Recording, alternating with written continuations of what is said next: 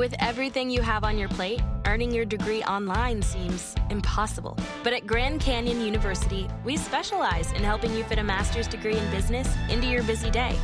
Your graduation team, led by your own GCU counselor, provides you with the personal support you need to succeed. Achieve your goals with a plan and team behind you. Find your purpose at Grand Canyon University. Visit gcu.edu.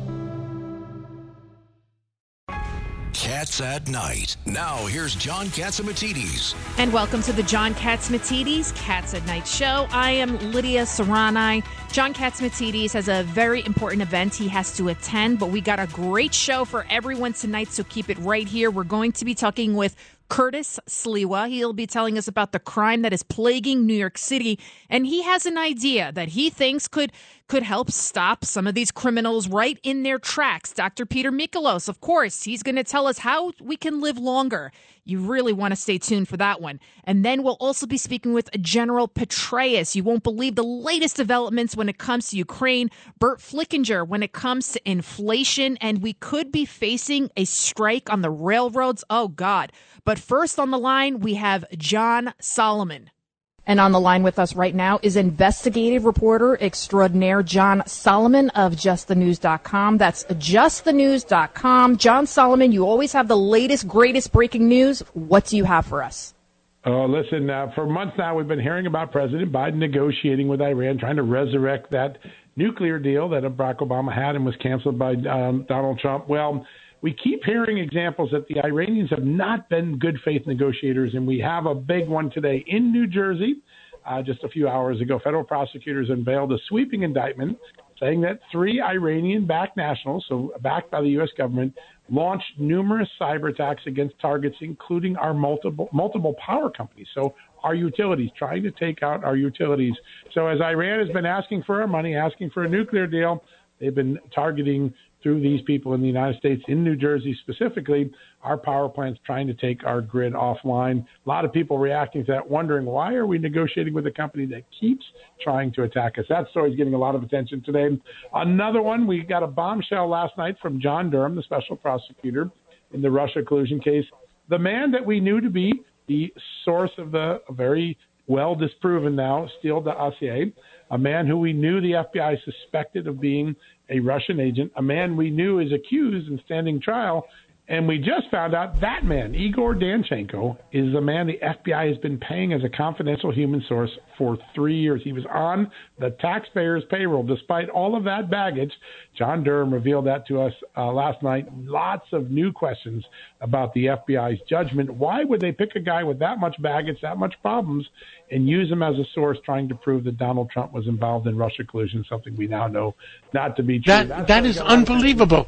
He was on the FBI payroll, and, and, and he was doing all of that too. And he's a shady character on top of it. And he was their their informant to impeach the president of the United States.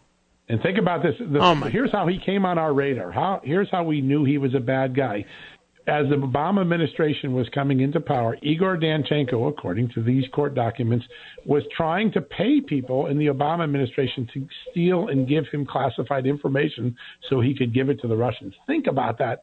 That's the sort of guy they were so desperate to get Donald Trump, they were willing to put on our payroll in hopes they could find some dirt on Donald Trump. That was a bombshell that came out last night. Wow. Now, tell us about what's going on about Mike Lindell, the My Pillow guy. I mean, could it be that they literally got him at a Hardee's drive-through and, and took his phone away because he questioned the election results in Colorado? Yes, I have confirmed with FBI sources that, in fact, a, a group of FBI agents uh, who were tracking his phone did, in fact, stop him while he was in a drive-through line and seize his FBI phone under using a grand jury subpoena. Um, yeah, listen, we've seen over the last two weeks uh, an accelerating probe into the January 6th uh, issues. And when I talk about it, that's expanded a lot now. It's involved in fundraising, it's involved in contacts with state officials, it's involved. But the FBI literally stopped the businessman whose lawyer they had on their phone number. They could have called the lawyer and arranged the surrender of the phone, but they didn't. They did another show of force, much like the many things that we've seen over the last three years. Uh, again, the more the FBI does these things, the more I'm beginning to hear from people, even some Democrats, some former FBI executives, that the FBI is begging to have another church commission hearing, to have another independent group like we had in the 70s come in and say, "What are you guys doing?" But that uh, that moment has been confirmed. Uh, uh, Mike Lindell's story has been confirmed to us by FBI sources. That is that is some story. I mean, at this point, we know the FBI. Ninety-nine percent of the guys that work at the FBI, they're great people, and maybe they're totally. just following orders from the DOJ. But at what point does does both sides of the political party say, "Listen, we cannot be weaponizing a, a government agency like the FBI. This is crazy because all the people they seem to be raiding and subpoena, they have to be Republicans or they're Trump supporters." Yeah, listen, the impression that it's become a political enforcement police instead of a law enforcement uh, police agency is growing every day. Even some Democrats I talk to now say, listen, this has just gone too far. They're just not using common sense. I've had one person say, the FBI seems to be suffering from Trump derangement syndrome. They're so obsessed they don't realize what they look like everyday people. But I think the change, if, if there's a change in leadership in elections, next year we'll begin to see some hearings and some of the FBI conduct will kind of be put on a screen for people to look at. And I think when the FBI looks at its conduct, it's going to have some regret about some of the ways it's acted over the last few years. Very hard to defend the Danchenko hiring. Very hard to say you stopped a guy in a fast food restaurant who you've known about for a year. I think people are beginning to question some of the judgment that the political leadership of the FBI are exercising. Next year may be the year, the looking glass moment, where people realize that's not the FBI we want to be. Any other thing you want to tell us about? I have one other story that I think is going to become important. Uh, the January 6th committee hearings have been a one sided show about Donald Trump and his supporters and getting out of control and doing bad things on, on January 6th. Nobody disputes that. Everyone who did assaulted a police officer deserves to be prosecuted. But one of the things that has not gotten an ounce of attention from the committee is all of the intelligence that flowed into the January 6th, I'm sorry, into the Capitol Police Department for three weeks prior to January 6th hearing. There was all the warning signs, all the sirens were blaring red, and the Capitol Police Department did not put a plan together, even though it's worth it has 600 million dollars of funding a year to stop attacks they knew were coming. Well, last night. I obtained an extraordinary uh, memo. It is a written three days after January 6th by the top intelligence analyst for the Capitol Police. His name is Eric Hoare, and he wrote this extraordinary email saying, "My fellow colleagues, we could have stopped January 6th. We had the intelligence. We knew it was going to happen. We didn't staff appropriately. We have to be honest with ourselves and we have to learn from this mistake so that we never repeat it again, so that none of my colleagues ever again get assaulted in an attack that could have been prevented. The sort of thing you're not going to hear from the January 6th committee, but it has gotten extraordinary play all across the country today. Uh, hundreds of thousands of people have been reading the story and sharing it. Uh, remember that name, Eric Hoare, because if Republicans get into control next year of one of the chambers of Congress, he's going to become a witness. And one of the things I confirmed last night, there are about eight or ten other uh, Capitol Police officers that have come forward saying our leadership knew this was going to happen and they failed to prepare for it. Uh, John Solomon, uh, the the thing that the uh, Democrats are talking about, and I think uh, the governor in New York running against uh, Zeldin is saying that Five people were killed in January 6th. What five yeah. are they talking about? Anybody committed suicide? I mean, what it's, happened? It's a political ad yeah. running endlessly. Let, us hear what John yeah. says. It's not true. There is nobody that actually died from a direct injury in uh, that day. There are people that had heart attacks or people who had suicide. You can say they're related or ancillary, but there were not five people who died in the attacks that day. Or uh, uh, you know, the most uh, famous one is an officer who suffered a stroke the next day and died, but no evidence that the stroke was caused by a head injury or injury that he suffered. Uh, one could argue the stress of a traumatic episode certainly contributed to it, but it is an overstatement from the evidence that is now in the in the uh, uh, body politic that, that, that's just not true. Five people were not killed that day; they didn't die that day. Uh, they died in the aftermath of that day, and maybe that horrible episode contributed, but it's an overstatement. And I think even the PolitiFact and other fact checking sites have called that out as not an accurate um, representation of what happened that terrible day. Well, John Solomon, thank you for telling the truth. And our duty uh, is to tell the truth. And and uh, God bless you, and uh, God bless America, and may America survive the way me and you grew up. Yeah, thank you so much for the time. I love being on, on your show every day. Thank you. John Solomon always has the best information, the latest information. And just to recap what John Solomon said, the FBI informant that was responsible, the source behind the Trump dossier that we he was impeached over, and we found out that it was all a complete lie, and the millions of millions of dollars and time spent and what the country went through was a guy who was being paid off by the FBI. And then on top of it, he was from Russia and a very, very shady character. It just, it's astounding to me. And just what John Solomon was saying, you have to wonder, are a lot of these government agencies now suffering from TDS? Trump derangement syndrome because you can't comprehend why this would be happening. And then we heard yesterday about Mike Lindell, the My Pillow guy. He says he was simply, you know, buying some food at a drive-through when out of nowhere the FBI surrounds him, and you're like, hello, this is this the FBI with your side of fries. You're going to now get a uh, subpoena, and we're going to take your phone. I mean, this is the world that we're living in now. We know that the FBI according to many sources, that they issued about 30 subpoenas. And all of them seem to be Trump supporters. Now, Mike Lindell's the one that actually broke this news yesterday. He said that the FBI told him to keep it quiet. And apparently, this has to do with Mike Lindell questioning the 2020 presidential election results in Colorado. So take a listen to what Mike Lindell said. The FBI came after me and took my phone. They surrounded me at a Hardee's and uh, took my phone that I run all my business, everything with. They could have just, what we've done is weaponize the FBI. It's disgusting. It is absolutely disgusting and it's horrific.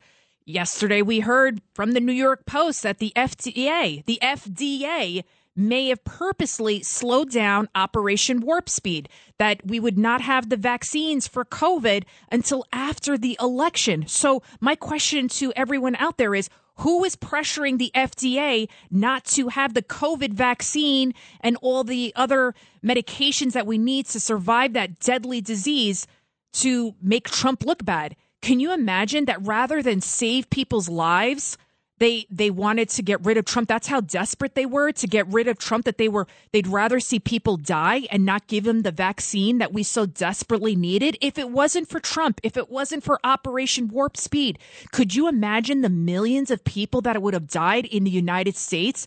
It is it would have been catastrophic.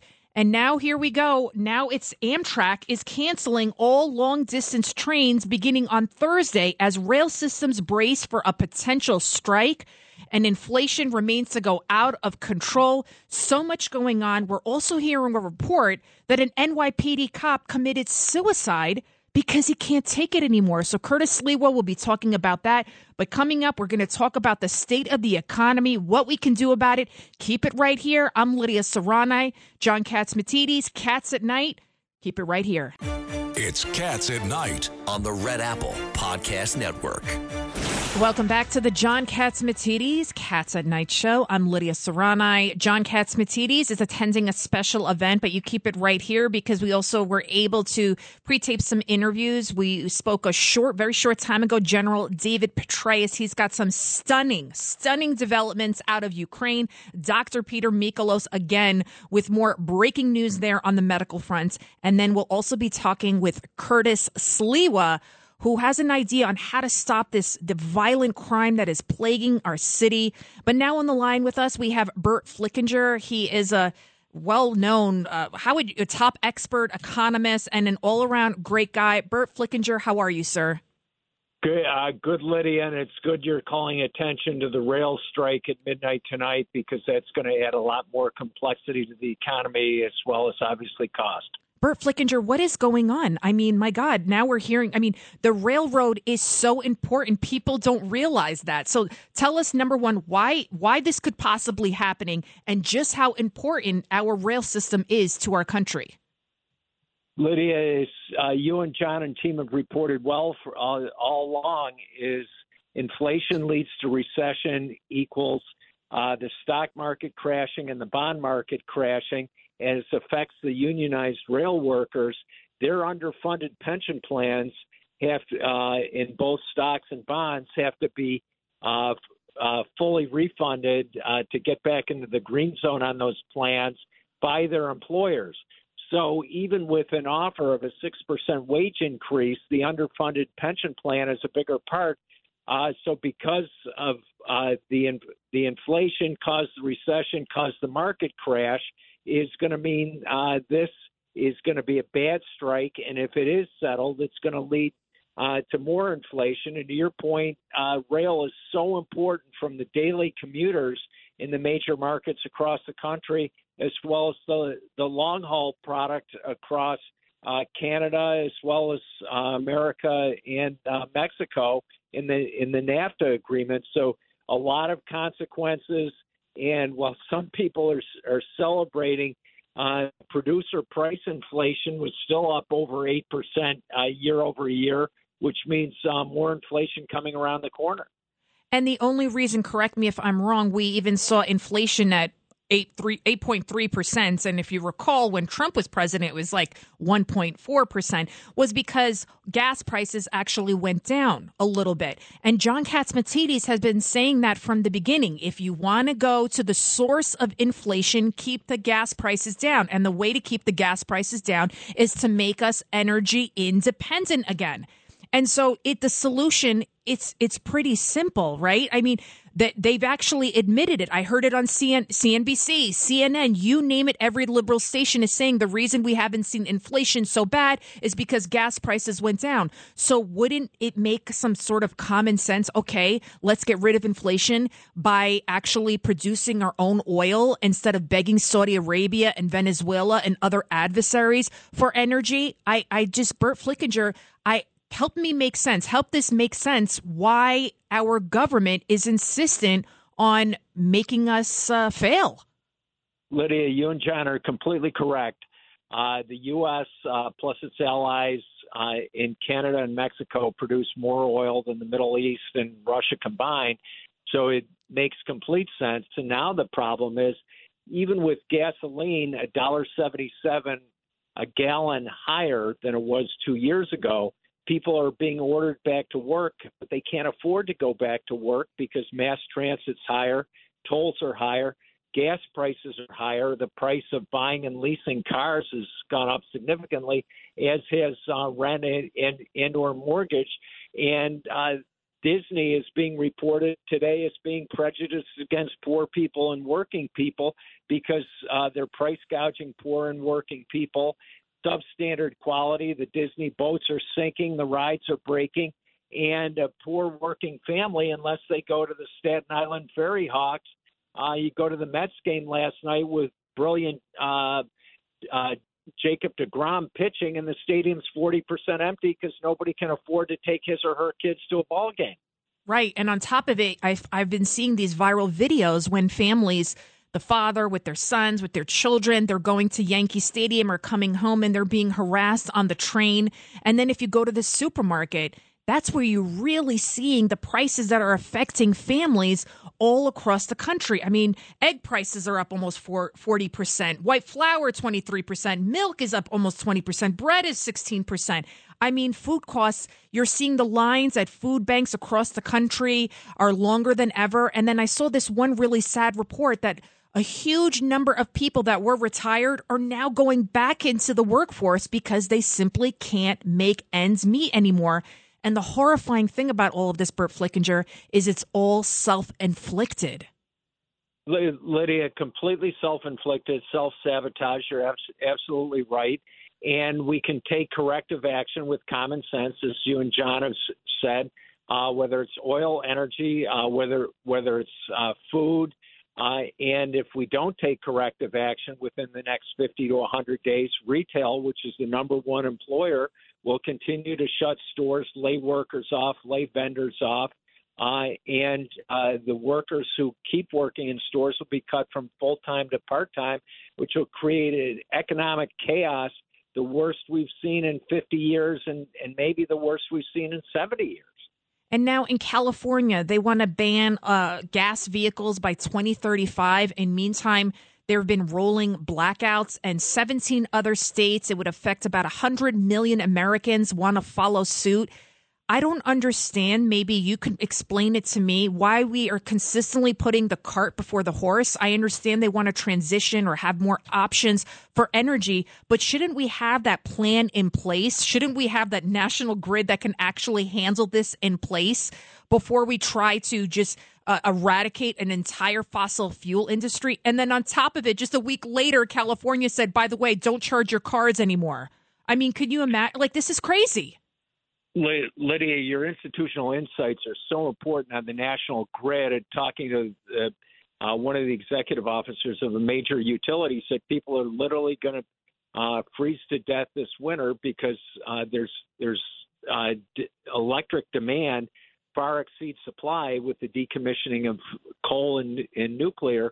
And your key point on the grid, Lydia, the grid hasn't been reinforced in nearly 50 years. So there are only 12 intersection points in the continental United States in the power grid, very vulnerable to cybercrime, uh, very vulnerable to uh, ju- just uh, animals uh, eating away at the at the wires in, in the drought conditions where where there's a lack of food, and no one uh, has has any experience uh, really in Washington, and, and it, it goes to both sides that, that um, nobody's ever run anything and nobody's ever done anything. So, uh, with uh, my union uh, friends on the West Coast, their members can't afford to buy a secondhand car, much less a Tesla or an electric vehicle.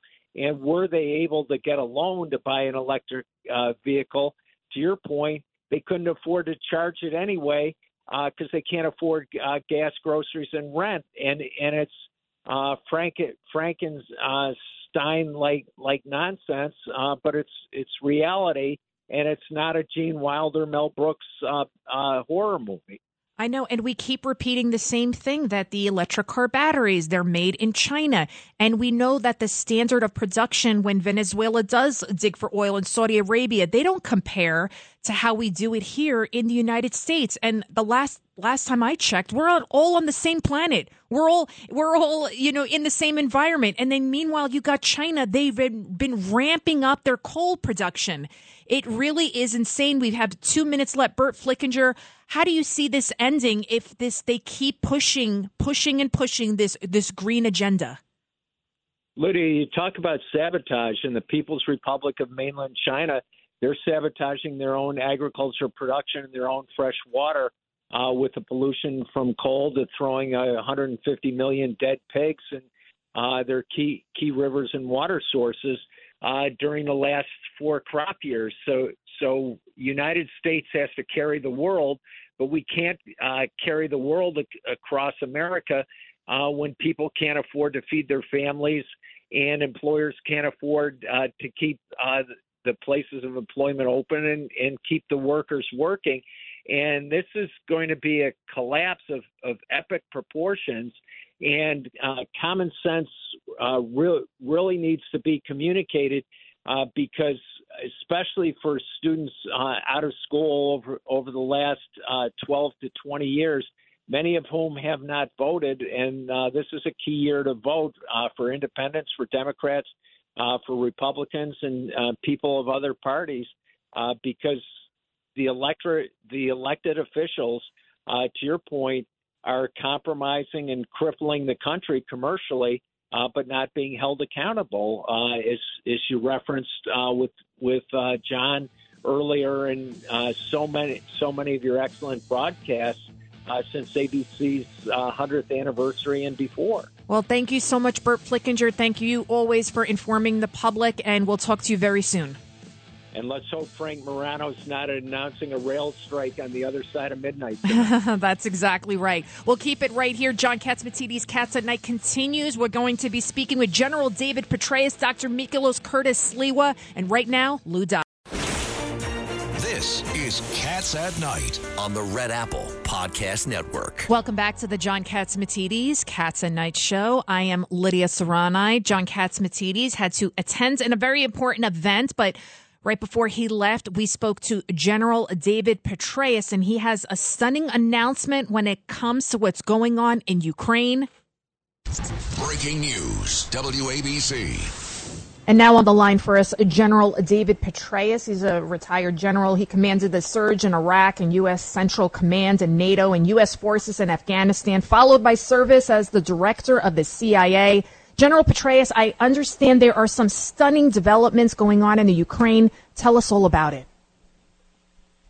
Well, it really is extraordinary to see what Ukraine has achieved over the course of the last several days, where they have launched a counteroffensive uh, in the east, uh, outside the second largest city in Ukraine, Kharkiv, and they have pushed down along uh, the border there to the south, uh, liberating some 3,100 square miles. That's the latest number from President Zelensky, who was in the liberated area today to raise a flag over Izium, a critical city that was a logistics hub for Russia until, again, its liberation uh, a couple of days ago.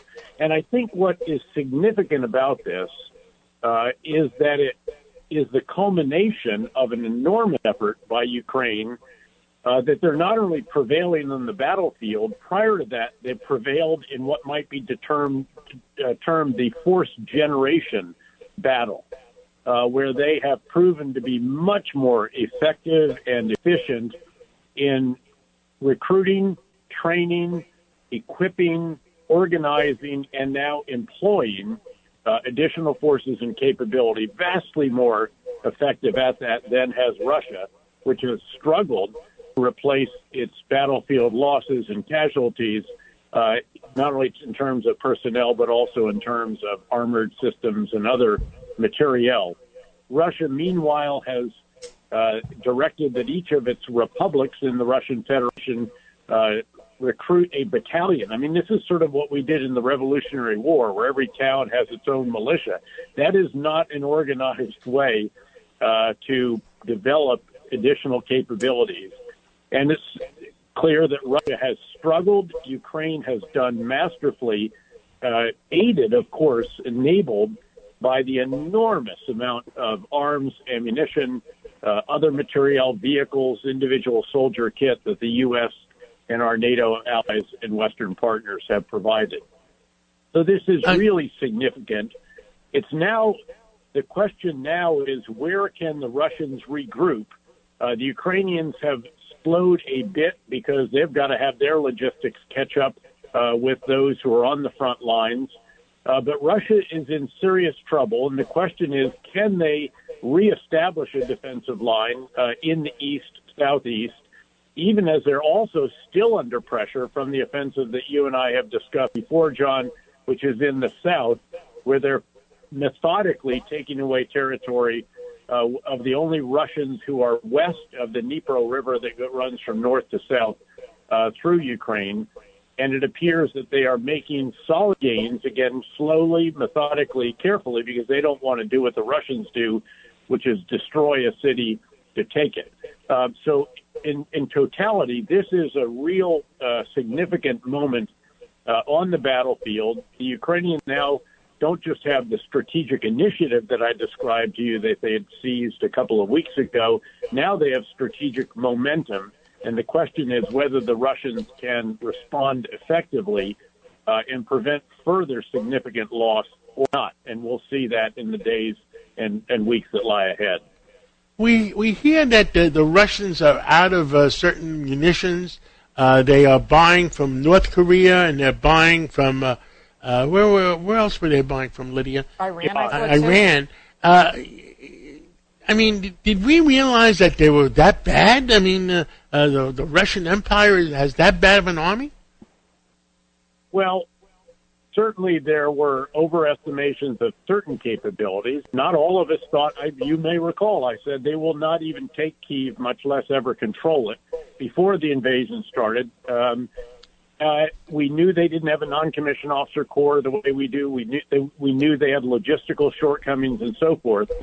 Uh, but we certainly thought they had a lot of ammunition. Now, to be fair, in that assessment, they have shot enormous quantities of ammunition, John. They, you know, what they did was uh, they basically would run into opposition and they destroy everything to the front uh, until they basically depopulate an area and then they take over the rubble. That's what they have done to achieve the additional gains, hard fought gains, very costly gains for them in the southeast, uh, in the south, after the early gains that they achieved uh, at the beginning of the invasion in those areas. Uh, but they've run through so much. Uh, and keep in mind, the Ukrainians are also expending enormous quantities. I mean, we've provided them roughly 750,000 rounds of heavy artillery. This is, again, for somebody who is in that line of work uh, during the invasion of Iraq and so forth, where we thought we shot a fair amount of artillery. This is just so vastly greater in, in number uh, than anything we envisioned. So, uh, again, this has turned out to be very much an indirect fire war at certain points in time, although now the Ukrainians are schooling the Russians on how to conduct maneuver warfare, which is particularly impressive given that the Ukrainians, they've acknowledged they've never even trained on offensive operations, much less uh, actually conducted them. Uh, they always trained on defensive, and they've done that superbly. But the offensive requires an integration of a whole number of different uh, capabilities and combined arms. Uh, and again, they've done that very effectively, noting that they they saw opportunities where the Russians had thinned out the lines to augment the forces under pressure from the other Ukrainian offensive in the south, which they launched a few weeks prior to this recent one. And now they're taking advantage of what they saw with intelligence, perhaps assisted by information and intelligence from some of their allies and partners as well. General Petraeus, clearly the United States has been a key, extremely strong ally to Ukraine. I mean, that obviously is playing such a strong role, do you think, in their success? No question about it. No, I mean, we are, and if you look at what we're providing compared to the aggregate of all others, uh, it is still just vastly greater. So, look, we have led this effort from before the invasion, I think, quite effectively. And as you, I will remind you again, and I'm non-political, don't even register, much less vote. And no one was more critical of this administration on the Afghan decision and the conduct of that withdrawal than I was. This one, I think you have to give them very substantial credit. I also give credit to a bipartisan grouping uh, on Capitol Hill. Minority Leader uh, Senator Mitch McConnell has been a huge champion of this. Uh, again, as have the other leaders uh, from the other side of the aisle as well. So this is a case where the United States has come together, uh, again, both sides of the aisle, both parties, uh, and done a, an absolutely magnificent job uh, in aiding Ukraine in its hour of need, and also, of course, in leading the effort to impose financial, economic, and personal sanctions on Russia and the uh, export controls that are also crippling the Russian uh, military industrial complex because they cannot get microchips uh, based on those export controls as well. Breaking news, WABC. Thank you so much, General David Petraeus. And now that breaking news: a five to four Supreme Court rejects the Yeshiva University. So this is what happened. Yeshiva University was against the creation of an LGBTQ group, citing for religious reasons. Well, the Supreme Court says, you know what? They got to do it. They have to do it. Majority says Yeshiva can, though, try again on its religious rights claim after case has gone through the New York court, the, the New York courts. Alito, Thomas, Gorsuch, and Barrett, Barrett, excuse me, dissent. So the Yeshiva University, based on the Supreme Court, must allow an LGBTQ group. On the line with us right now is Judge Weinberg. Judge Weinberg, we talked about this story at length yesterday with Professor Dershowitz. What goes through your mind to hear that the Supreme Court went against the Yeshiva University?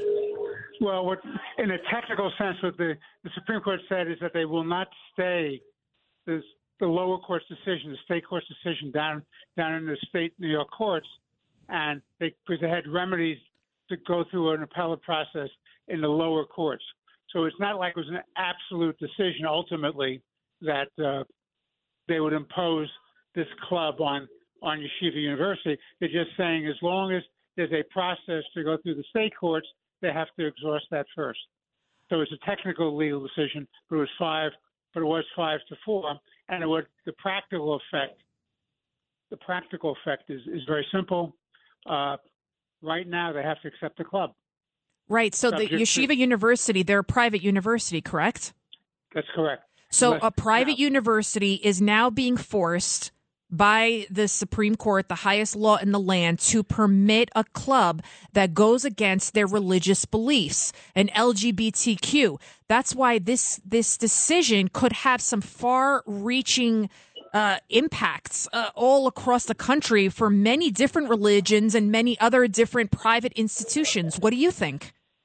I think that's exactly right. I don't, but ultimately, let's let's be clear. It's not an ultimate decision on the merits before the Supreme Court. All it's saying is that the lower court decision that said they had to accept this group as an organized group recognized by the university, that stays in place. They refuse to to block it and to, to ban that. So the lower court decision stays in place.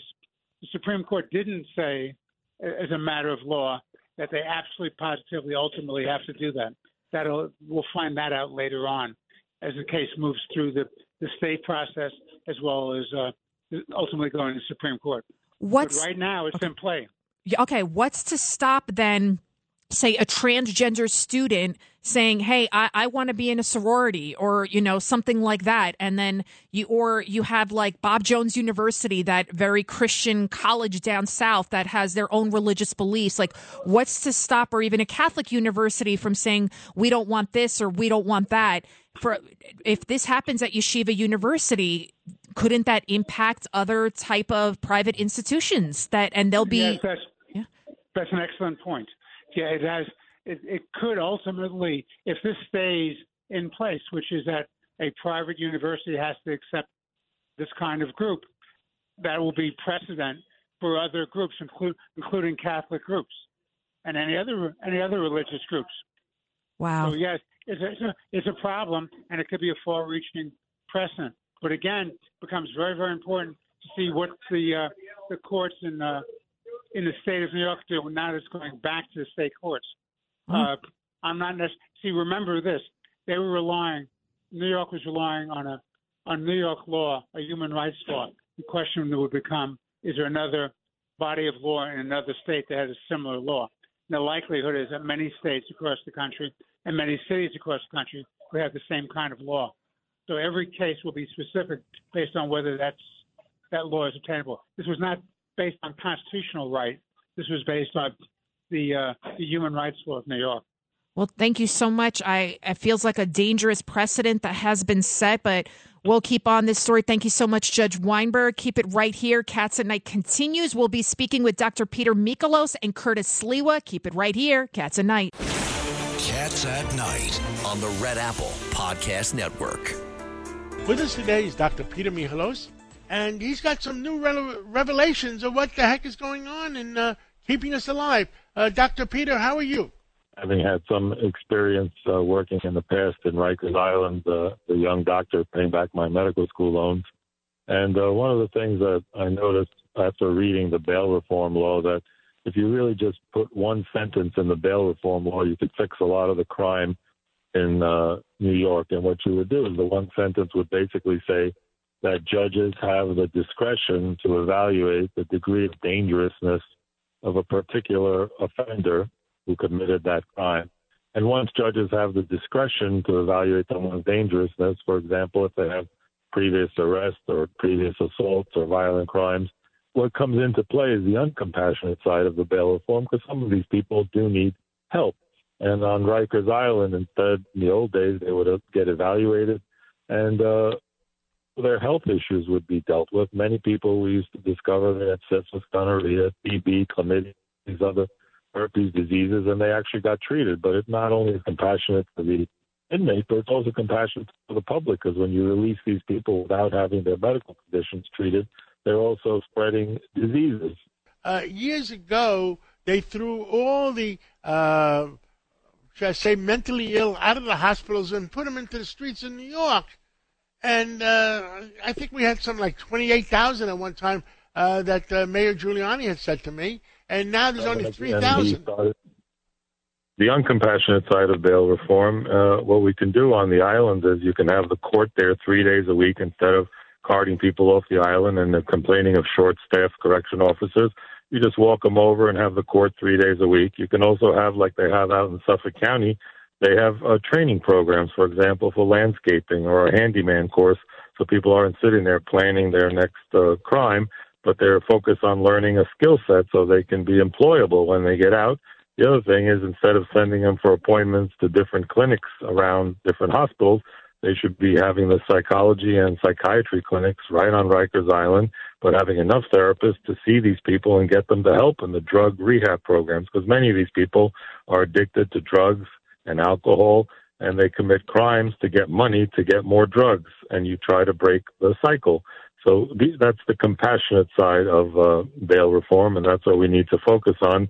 That will protect the public and protect people from um, you know, being attacked and assaulted. When people get their medication and they get treated, they're less likely to commit crimes. And uh, there's also things like simple diseases, like even you know diabetes and thyroid disease. That I used to have inmates tell me, "I'm so glad I got arrested because I'm finally getting my blood sugar under control."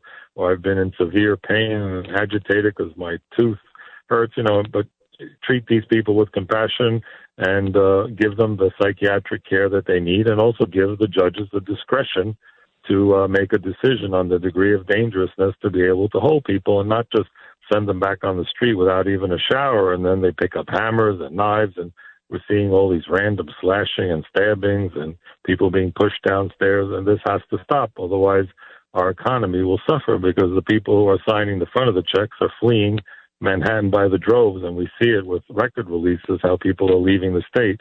Yes, people are still in the city, but we could get more. We can get more tourists, and we need that money to help pay our deficits in the state and to pay our pension plans and pension obligations, which are quite large in New York State.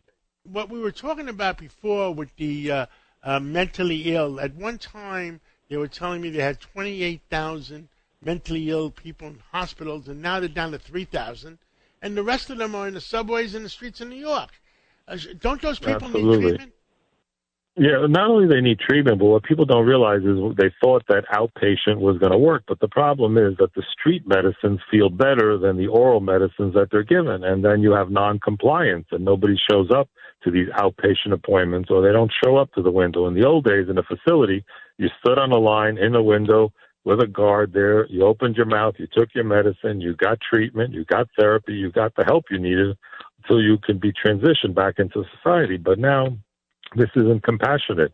So the way we have to tell the legislatures is you're not being compassionate to these people, and you're also not being compassionate to the people, uh, the general public, and you're also affecting health and safety because you're not treating all the potential communicable diseases that these people have that would normally be treated if they were held for a while and be properly evaluated. So they're going back on the street. They're spreading various diseases that they may or may not have the syphilis, the gonorrhea, the HIV. And I was there during all that, and we caught so many cases of syphilis and got them treated and chlamydia, and they would otherwise spread it to the rest of the public.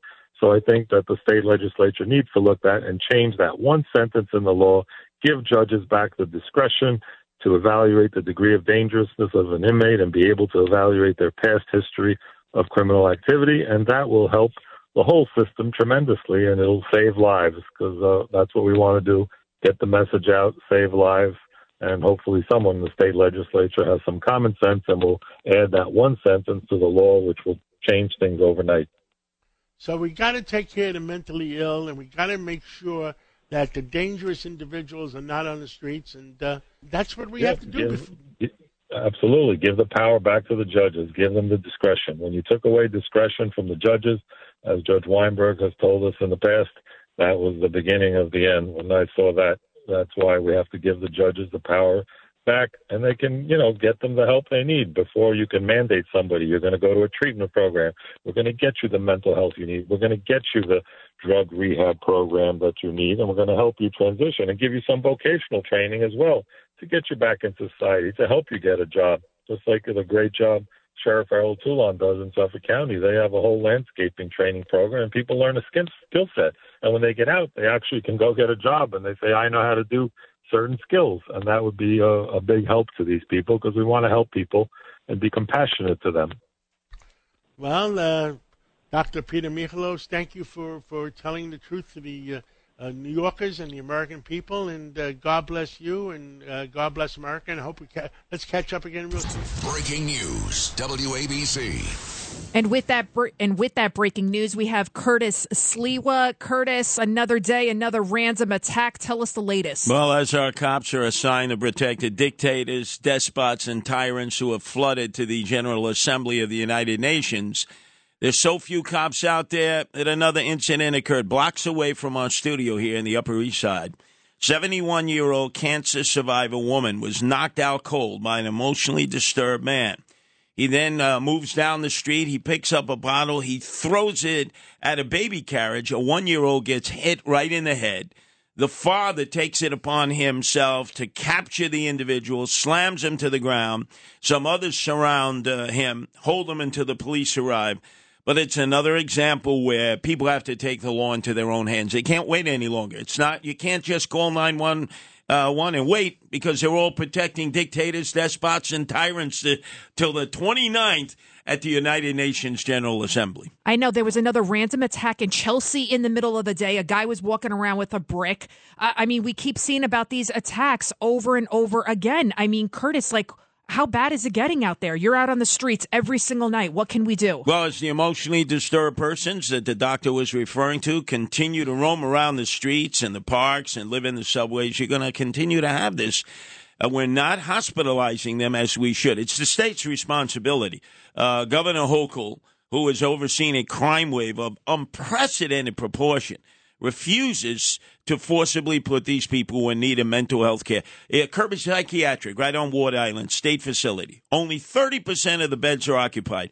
Creedmoor, North Queens, only 30% of the beds are occupied. These are state facilities. There's plenty of room to give them health care, and it's not being done and it's 65 in Central Park West. A 27 year old walking down the street middle of the day got punched in the face. His face got smashed. I mean, who has to die? Who has to be seriously injured for Hochul to understand that judges need to have discretion and we need to put these mentally ill people in facilities so they can get the help they need and so we can be safe? And we need more cops and we need more correctional officers. There's been no money spent to hire any more cops. In fact, the mayor just announced a round of cuts. And guess which is the first agency to be cut? The NYPD. Boy, that's a real morale booster to the men and women out there who are tasked with uh, protecting us. And then on top of it, another NYPD cop committed suicide. I mean, because of the way they're being treated. Didn't didn't that Zeldin ad recently say that the January 6th riot led to the death of five cops? Well, it looks like to me they have the Albany legislators have blood on their hands for all of these NYPD cops that are committing suicide because of how they're being treated. What do you think, Curtis? Well, I'm heading out there now. In fact, I'm heading to Staten Island for a fundraiser for Republican candidate Sam Pirozzolo to replace the Democrat. And that's where you saw a white thug try to rob two other white guys in Eltingville with a gun. They turned the tables on him, slammed him to the ground. He's dead. They're alive. That's what we have to do to save our city. Have you had enough, New Yorkers? Have you had enough? The definition of insanity, doing the same thing over and over again and expecting a different outcome. Thank you so much. On behalf of John Catsimatidis, God bless New York and God bless America.